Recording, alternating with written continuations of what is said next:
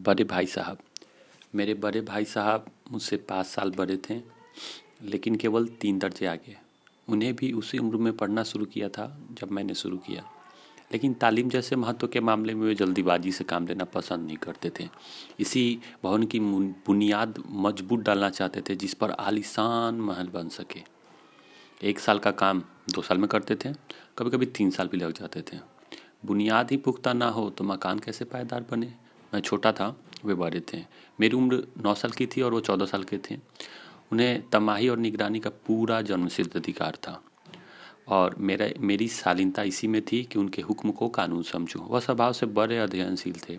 हर दम किताब खोले बैठे रहते थे और शायद दिमाग को आराम देने के लिए कभी कभी कॉपी पर, किताब पर, हाँसियों पर, कुत्तों, चिड़ियों का, बिल्लियों का चित्र बनाया करते थे। कभी कभी एक ही नाम या शब्द या वाक्य को दस बीस बार लिख डालते, कभी एक शेर को बार बार सुंदर अक्ष में नकल करते, कभी ऐसे शब्द की रचना करते जिसमें कोई अर्थ ना होता, ना कोई सामंजस्य। मसलन, एक बार उनकी कॉपी पर मैंने यह देखा स्पेशल अमीना भाइयों भाइयों दरअसल भाई भाई राधे श्याम श्रीयुक्त राधे श्याम एक घंटे तक।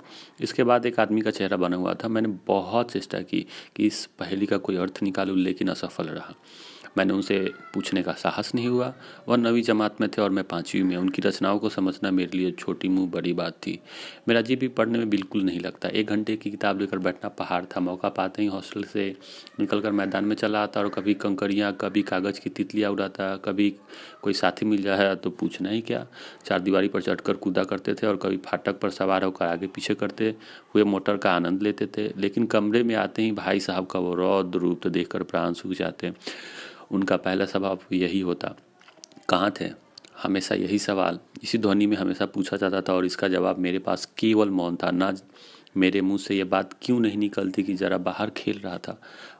मेरा मौन ही सब कुछ कह देता और मुझे अपना अपराध स्वीकार था मैं भाई साहब के लिए इसके सिवा और कोई इलाज न था कि मेरे स्नेह और रोज से मिले शब्दों का मेरा सत्कार करें।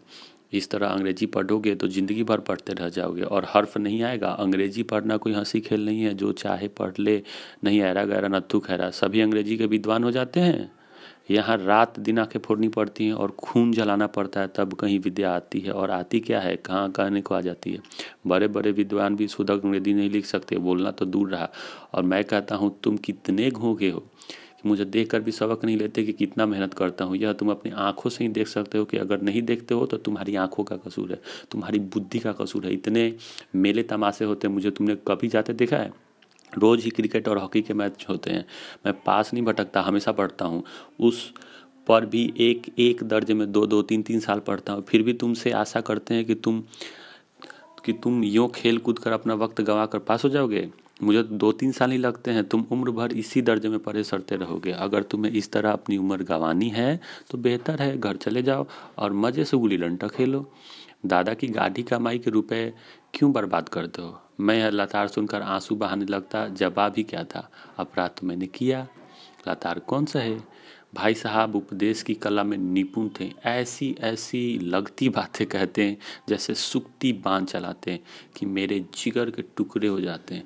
और हिम्मत टूट जाती।